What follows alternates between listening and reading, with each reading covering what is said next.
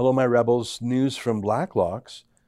A $61 million emergency payment to the media was rushed out by Trudeau and Steven Guilbeault right before the election. Isn't that incredible? They paid a $61 million bribe to reporters, but that's not even the story. The story is they're keeping the names of the reporters secret. They made a secret payment to reporters on the eve of the election. What do you think about that? I'll tell you what I think. That's a ahead. Let me invite you to become a subscriber to Rebel News Plus first, though. It's eight bucks a month, no big deal. Go to rebelnews.com, click subscribe. Get the video version of this podcast every day, plus weekly videos from Sheila Gunn Reid, David Menzies, Andrew Chapados, and the satisfaction of knowing you're supporting one of the few media outlets in the country that does not take money from Trudeau. All right, here's today's podcast.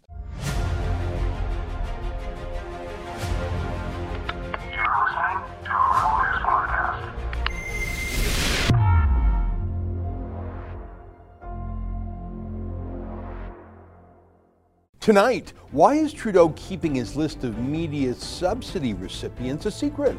It's August 12th, and this is the Ezra Levant Show. Why should others go to jail Why? when you're the biggest carbon consumer I know? There's 8,500 customers here, and you won't give them an answer. The only thing I have to say to the government about why I publish it is because it's my bloody right to do so. Things are upside down these days, a moral inversion. It's a kind of madness. I saw a story about someone who freaked out in a store because they were pressured to put a mask on and they didn't want to. It's just some random story. I don't know the facts, but I can guess it's the stress. It's the shocking, demoralizing stress of not recognizing not only your own country, but your own city, your own neighborhood, your own stores you go to, your own friends, your own family, your whole world what it is to be a person anymore. A couple years ago, I, I, visited Tommy Robinson in prison a few times, and as a visitor to a prison, I had to follow rules. It was a very strict prison. I had to be inspected and handled and have my privacy violated. And that's just as a visitor, obviously. They looked in my mouth, they had dogs sniff me. Just for a few hours while I was a visitor. It was alienating and destabilizing for a few hours, a small taste of what it would be like to be a prisoner all the time. But I knew I would be out for sure in an hour or so. So it's more of a curiosity, an uncomfortable but rare and anomalous experience that I could talk about later from comfort and safety. I knew it had an end date, an end time.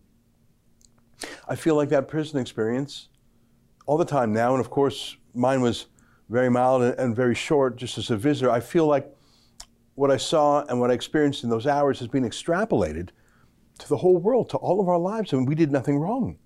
And we had no due process. We had no court, no parliament, no debate, no vote. And then suddenly we're ruled by people we never heard of before public health high priests with bizarre demands of us that are instantly law, like some mad king issuing edicts. And they seem to change their views about things without explanation or logic and expect us to forget that. Like in the novel 1984, where Winston Smith, the hero, would simply change an old headline in a newspaper and throw out the original so you never could check what actually did happen before. It's madness. It's so psychologically shocking that many weaker people have embraced it as a form of Stockholm Syndrome. They can't make sense of it. They, they know they can't defeat it or make it stop, so they cast their lot in with it, like a hostage realizing that their only hope is to side with the hostage taker as everything else is doomed, so perhaps joining the devil will save you from him. I never watched that anti Trump show called The Handmaid's Tale. It was meant to be a commentary on Trump. The show's creator said so, which is odd because there's a lot of misogyny that really is in the world, but I can't think of any that came from Trump um, during his time as president. I, I see it coming from Iran, for example. I, I can I actually see it coming from radical transgender activists too, if you want to talk about women's rights and women's spaces, but not from the Christian right. You know that Margaret Atwood, who wrote the original novel some 40 odd years ago, she said she was actually basing the concept loosely on the revolution in Iran and its anti women Islamic tenets, but she lacked the courage to criticize Islam, so she made the tyrants American conservative Christians. I didn't watch the show, but I saw a few clips of it online here and there. And one theme, and I appreciated this, was how the Puritans who ran this diabolical world never believed in it themselves and were hypocrites in every way.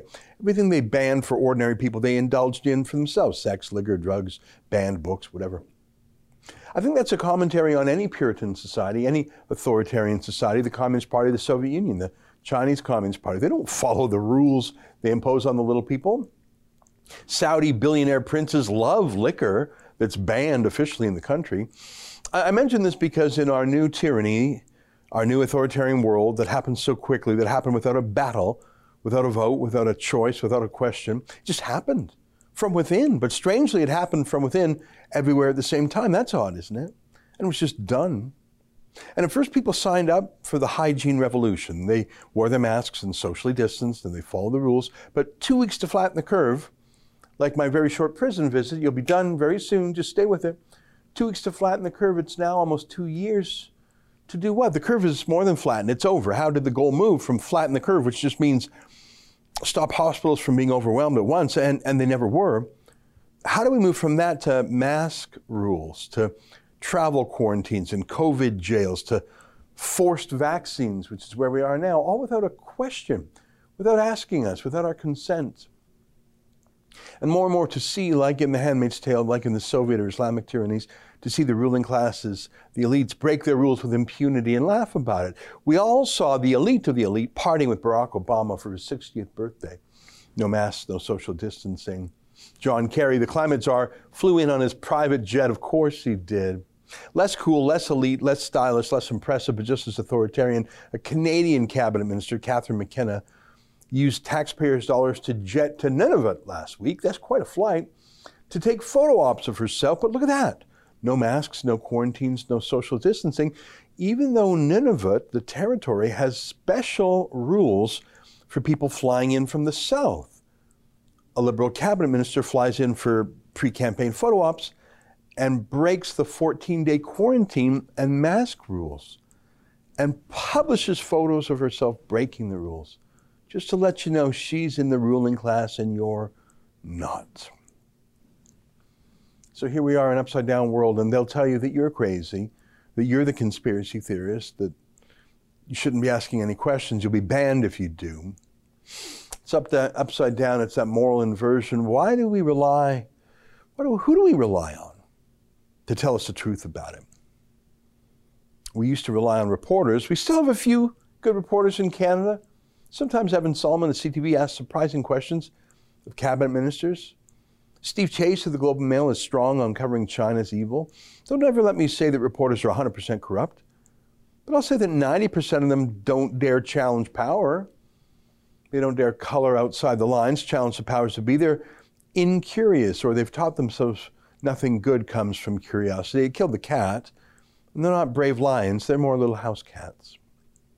And what little curiosity or skepticism or sense of speaking truth to power there is, well, it's being drummed out of them by plain old cash, just money. Look at this. Here's Andrew Coyne of the National Post at the time, ripping the proposed media bailout. Back in 2019, he wrote this. Of course, he took the bailout. So did the Globe and Mail, where he now works. what a what a laugh to see this criticism in the CBC again from a couple years ago. They received 1.5 billion dollars a year from the government. And they were saying we don't like the media bailout. Look at this one here. Journalists question it. Yeah. Then they all took it. Every journalist in that story took the bailout. Here's Bob Cox from the Winnipeg Free Press who lied, sorry, pardon me, who led the charge for the bailout and was first in line at the trough. Cox said revenue in the Winnipeg Free Press had fallen over 30% since mid March, and he's heard revenue dropping 40% elsewhere in the industry. Unless you're a company that relies entirely on readers for your revenue, you're in a lot of trouble, he said. Yeah, if your readers don't like you anymore, they don't trust you anymore, um, that's a sign that maybe you're doing things wrong. How about listen to your readers and respect them instead of just asking Trudeau for a bailout because your own readers don't like you anymore? well, here we are two years later, and it's the eve of the next election where a key issue is Trudeau's banned, planned censorship of the internet. I say it's a key issue because it is for me, but the Conservative Party of Canada hasn't mentioned it once Neither Erin O'Toole nor his spokesman on the issue, Alain Rayes. Come to think of it, I haven't heard O'Toole oppose a vaccine passport either, have you? Or come to think of it, the lockdowns, have you? In fact, O'Toole sounds more terrified of the virus than anyone else these days. Canadians are worried about a fourth wave of COVID 19. The dangerous Delta variant is here, and we have to be ready. Now is not the time for an election. We can all wait and go to the polls when it's safe. We need to focus on health and well being, securing our economic future, and fighting COVID 19 together. My wife and I had COVID. Like many families, we want to get past this pandemic, but let's pull together for one more fight.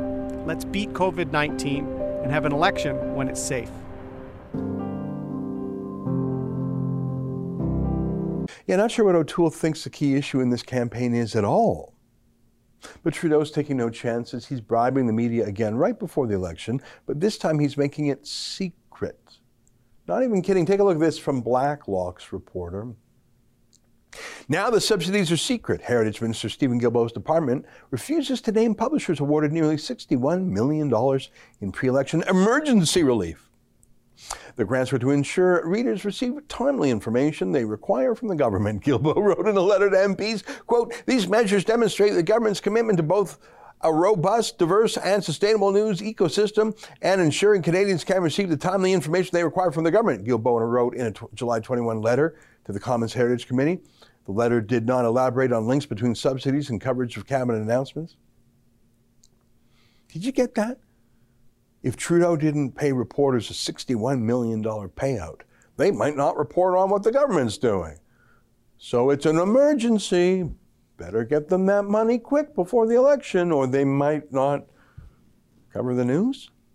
really? Do you mean they might not report friendly enough? Is that what you meant to say? Or they might not report pro liberal enough? Is that what you meant to say? You really think that reporters who are working right now writing stories for the news right now. You really think they wouldn't cover this election, cover the news right now, unless you gave them a $61 million bonus right now before the election? Is that what you're saying? But here's the most interesting part. Staff would not answer repeated requests for names of publishers and the amounts they received under the ad hoc program called Emergency Support for Cultural Industries. Why is it secret? Well, because we're in upside down times. In the before times, the media rooted out government secrets. Today, media bailouts by government are the secret. So why would the media expose themselves? In the past, corrupt businessmen would secretly pay politicians to get their way. Now, politicians secretly pay money to corrupt businessmen to get their way because those businessmen are the owners of the mainstream media. It's the government paying the bribes now. That's upside down. This article in Blacklock's does not does name some names, no newspapers, but a list of magazines that took other cash. It includes children's magazines like Chickadee, which got 1.35 million. I wonder how that will politicize that children's mag. I bet it will. It's quite something. Pacific Yachting Magazine got $250,000. I have to say it like that. Because if you've got a yacht, you probably need working men and women to subsidize your yachting magazine. I'm serious. The gossip rag, Frank, Frank magazine, got $110,000. Let me guess. Fewer gossip items about Trudeau, more about his opponents, just going to guess. $1.5 million to the publisher of Reader's Digest. 1.2 million to Maclean's magazine, a million to Chatelaine, 570 grand to Toronto Life. That explains a lot, doesn't it? But that's chicken feed compared to $61 million in emergency pre election spending to reporters covering the election. You know, in the past, this would be a scandal, and a dozen journalists would have dug into this story, but they're the ones who are being hidden here. The only way we found out about this was through Blacklock's reporter, one of the few companies that's not on the take. We're in upside down times, aren't we? Stay with us for more.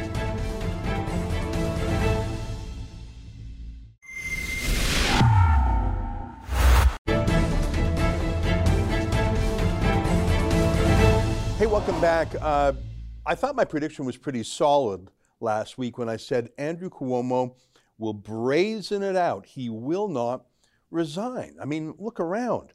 The Democrat governor of Virginia was caught in blackface, or was it a Klan outfit, or both?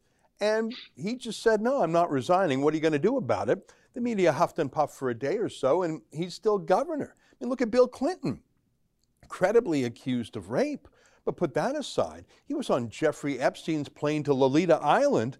Jeffrey Epstein, the pedophile uh, procurer, he's still a grand old man of the Democrat Party. I thought for sure Andrew Cuomo would survive. But alas, shortly after I said that, he announced he was going to resign. When even Joe Biden, the president, started to raise an eyebrow. How is it that he didn't survive? What did the media who defended him for so long say about it? Joining us to talk about these things is Drew Holden, a freelance columnist, including in places like the Washington Post and New York Times, and a former congressional staffer. Great to meet you, Drew. It's nice to meet you. I follow you on Twitter. Tell us a little bit about yourself before we talk about uh, Andrew Cuomo. Where where did you come from? I follow you on Twitter. I find it very interesting. Uh, who would you describe? How would you describe yourself to our viewers? Yeah, I appreciate that, Ezra, and, and happy to hear that you enjoy it. Um, I, you know, I've, been doing this thing now for maybe about a year and a half, where I've been trying to chronicle the things that people generally, but particularly Democrats and folks in the media, say that just isn't true, right? Either things that we knew at the time weren't true, or things that are hypocritical, uh, or maybe look unserious in retrospect. Uh, I, as you mentioned, I, I, used to to work in Congress. Uh, I, I've been doing some freelance writing since then, and it's picked up a little bit of steam, right? I think folks are uh, there wasn't really anyone who was kind of going back and digging up the old takes. The media has this ability since they're kind of they're the fact checkers, they're the the first draft of history, right? And so they have this ability, I think, to kind of say whatever they'd like. The news moves on, and no one kind of digs and, and picks up the pieces of where things were. And so I've been putting those things out there. I've been doing it in columns. I've been doing it on Twitter with some threads. And uh, yeah, I mean, I think folks are interested to know what what was said back then. And I basically have a, a ton of receipts kicking around on my phone and on my computer that are bad takes or takes that I think will eventually go bad. And unfortunately, everything that happened with Cuomo uh, is a, a, kind of a masterclass in how to talk about someone when he's he's flying high. That looks really bad when a lot of the truth that we probably should have known in advance starts to come to light. Yeah, well, I think there's a difference because occasionally Republicans are stars for a moment. They're mm-hmm. um, they're having a great week, great month, and I don't see the same erotic affection as, and I say yeah. erotic on purpose. I mean, the phrase Cuomo sexual, how ironic that is in retrospect. You right. had main, you have serious journalists uh, yeah. from from serious news outlets talking in romantic terms about mm-hmm. Cuomo. Uh, you had lesser serious journalists like Trevor Noah of late night TV calling himself a Cuomo sexual, talking about Tinder. But even if the language wasn't erotic, they gave this guy an Emmy for crying out loud. Right. No Republican, even on his best day, gets right. this kind of slavish treatment. It seems pretty obviously one sided to me. What do you think?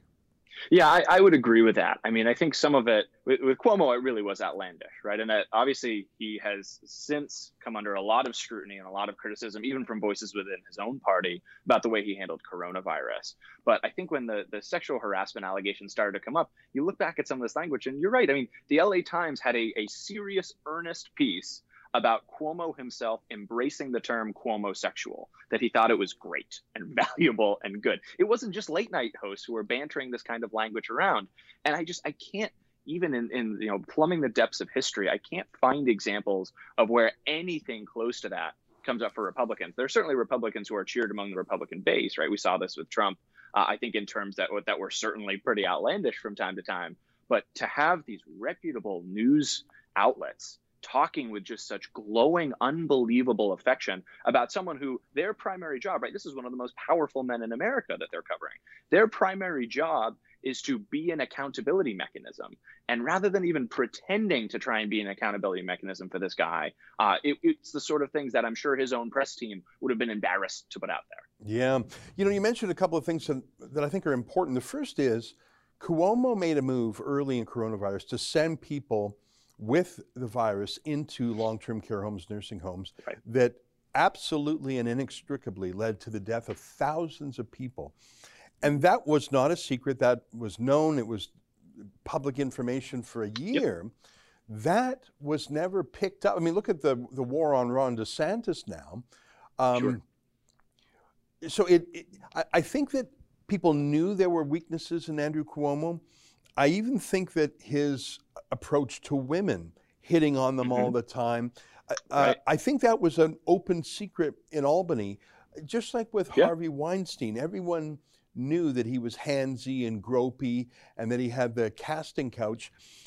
Uh, Mhm. I don't think these things were secret. I think it's just the Democrat powers that be decided they could no longer be a dam holding back this river because they weren't Right. th- th- these weren't sudden revelations, were they? No, they weren't at all. And so to to break them out a little bit, you know, I'm reminded of an interview that, or I guess a press pool that Cuomo did back in 2017. This is right when the Me Too movement is starting to gather steam. All of the allegations of Weinstein have just come out.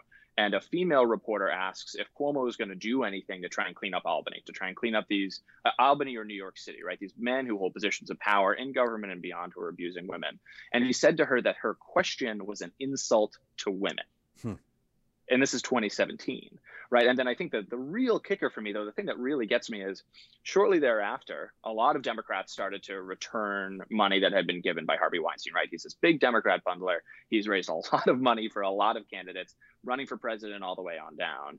And the last national level figure to return that money is andrew cuomo Hmm. he had received $110,000 from Harvey Weinstein and Harvey Weinstein's company. And he balked when originally uh, the allegations came out. He said, no, I'm, I'm- I'm keeping the money. He was the last one with any kind of national profile to give back that money.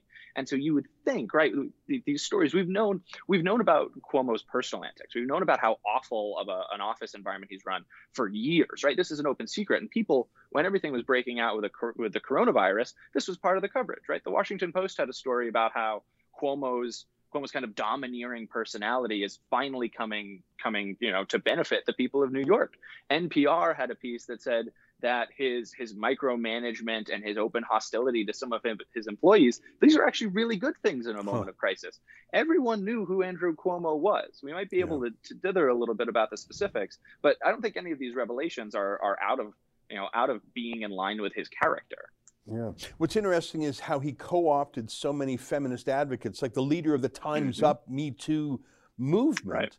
actually came to his aid. I mean, they Mm-hmm. knew who he was and they went into defense mode for him, knowing who he was. Now, I'm not accusing him of rape. Um, uh, I mean, he, his defense was, I've always been handsy, everybody knows. But Mm-hmm. the fact that the absolute social arbiters of what you can and can't do to women, the most Puritan, don't touch me two times up folks, they went to battle for him to discredit his accusers. That says more than anything, I think. I, I think so too. And you make a really important point there. It wasn't just that they came to Cuomo's defense and said, ah, you know, this guy, he's he's touchy, he's you know, he's Italian, I think was some of the defense. Ana Navarro from CNN, when these allegations first surfaced, had said, you know, I've met him many times, and like many people in Miami, he greets you with a hug and a kiss. There was some of that defense, but I think what's really egregious about the Times Up defense was they went out of their way to work with Andrew Cuomo and his team to smear his accusers, to drag her name through the mud, to discredit her, right? The Cuomo team leaked her personnel file, both to members of the media and to the team at Times Up, and said, have at it. Hmm. I mean, it's it's picturesque of the sorts of things that pr- these organizations they purport to be fighting against and yet they were they were guarding the ramparts for a guy like Cuomo after he had been credibly accused and using all of the tactics of all of the people they're saying that they've been fighting against all this time from Harvey Weinstein on down. I got one last question for you, Drew. It's nice to talk with you, and uh, and I really recommend your Twitter feed to folks watching. Appreciate it's that. Drew Holden 360. Is that is that where you are on Twitter? That's that's right, sir. Yep. Uh, all my writing finds its way there. it's a great uh, it's a great feed to follow for those who like, uh, especially American political cultural commentary.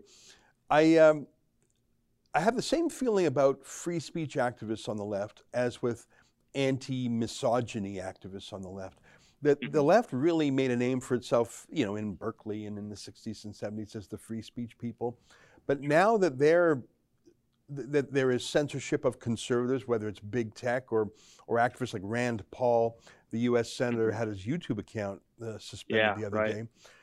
The left is silent, and again with the Me Too feminist movement, the left is silent or even helping Cuomo.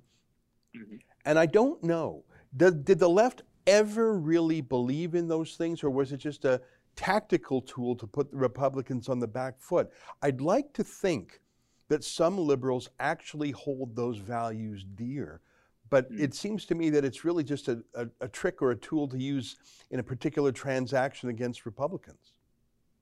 You know, I think I want to have that same hope that you do. I want to be able to say that yes, there are there are earnest and committed traditional liberals who are still fighting these sorts of fights. There certainly are some of them. But when you look at the institution of the Democratic Party, and then particularly in the American press, right, that the corporate media, you do see this real rush and drive to censorship. I mean, I think the probably the most the egregious example that I can remember is the story about Hunter Biden's laptop. Right. Originally, we're told there are all these kind of NatSec folks who come out of the woodwork to say it's Russian disinformation. Don't touch it. Don't touch it and it becomes kind of a media rights issue, right? The Post is saying, no, no, we verified this. This is important information. We need to get it out there to people. And you saw, and then they get taken off of Twitter, they get taken off of Facebook. You can't even share the link on DMs and Twitter. And rather than guard this this sacred notion of the press and their ability to reach the people, the rest of corporate media attacked the Post, yeah. right? There's an NPR piece. NPR didn't cover it, and I got a bunch of questions about why they weren't talking about Hunter's Hunter Biden's laptop. Their PR office actually put out an article about why they didn't want to be telling information that wasn't actual news, that weren't real stories to their listeners and to their viewers. They had a piece explaining why they were engaging in censorship. I mean, it, yeah. it really does boggle the mind, I think, when you think about the ideals of free speech. Uh, and unfortunately, I think what we've seen in the last couple of years, certainly in the in the 2020 election, it's a huge cudgel. It's a really, really effective weapon to be able to take and use against your enemies. Uh, and unfortunately, I think a lot of the powerful voices on the left are waking up to that. Yeah. Drew Holden, great to talk with you. Thanks for your time. Ezra, pleasure's mine, sir. Thank you. Right on. There you have it. Stay with us. More ahead.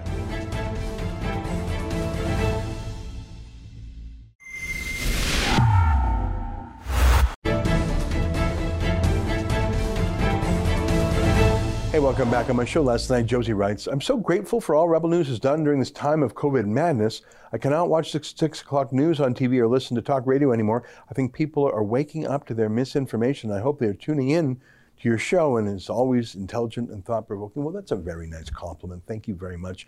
You know, I was just working on another video and I should have it out tomorrow. We have doubled the number of, number of journalists working for us in the past year. It's incredible. Um, there's so many stories to tell on any given day. There's so much news out there. And I'm just so glad that our viewers support it. Remember, I said earlier, Bob Cox of the Winnipeg Free Press said, Our viewers don't support us anymore. Trudeau, give us money.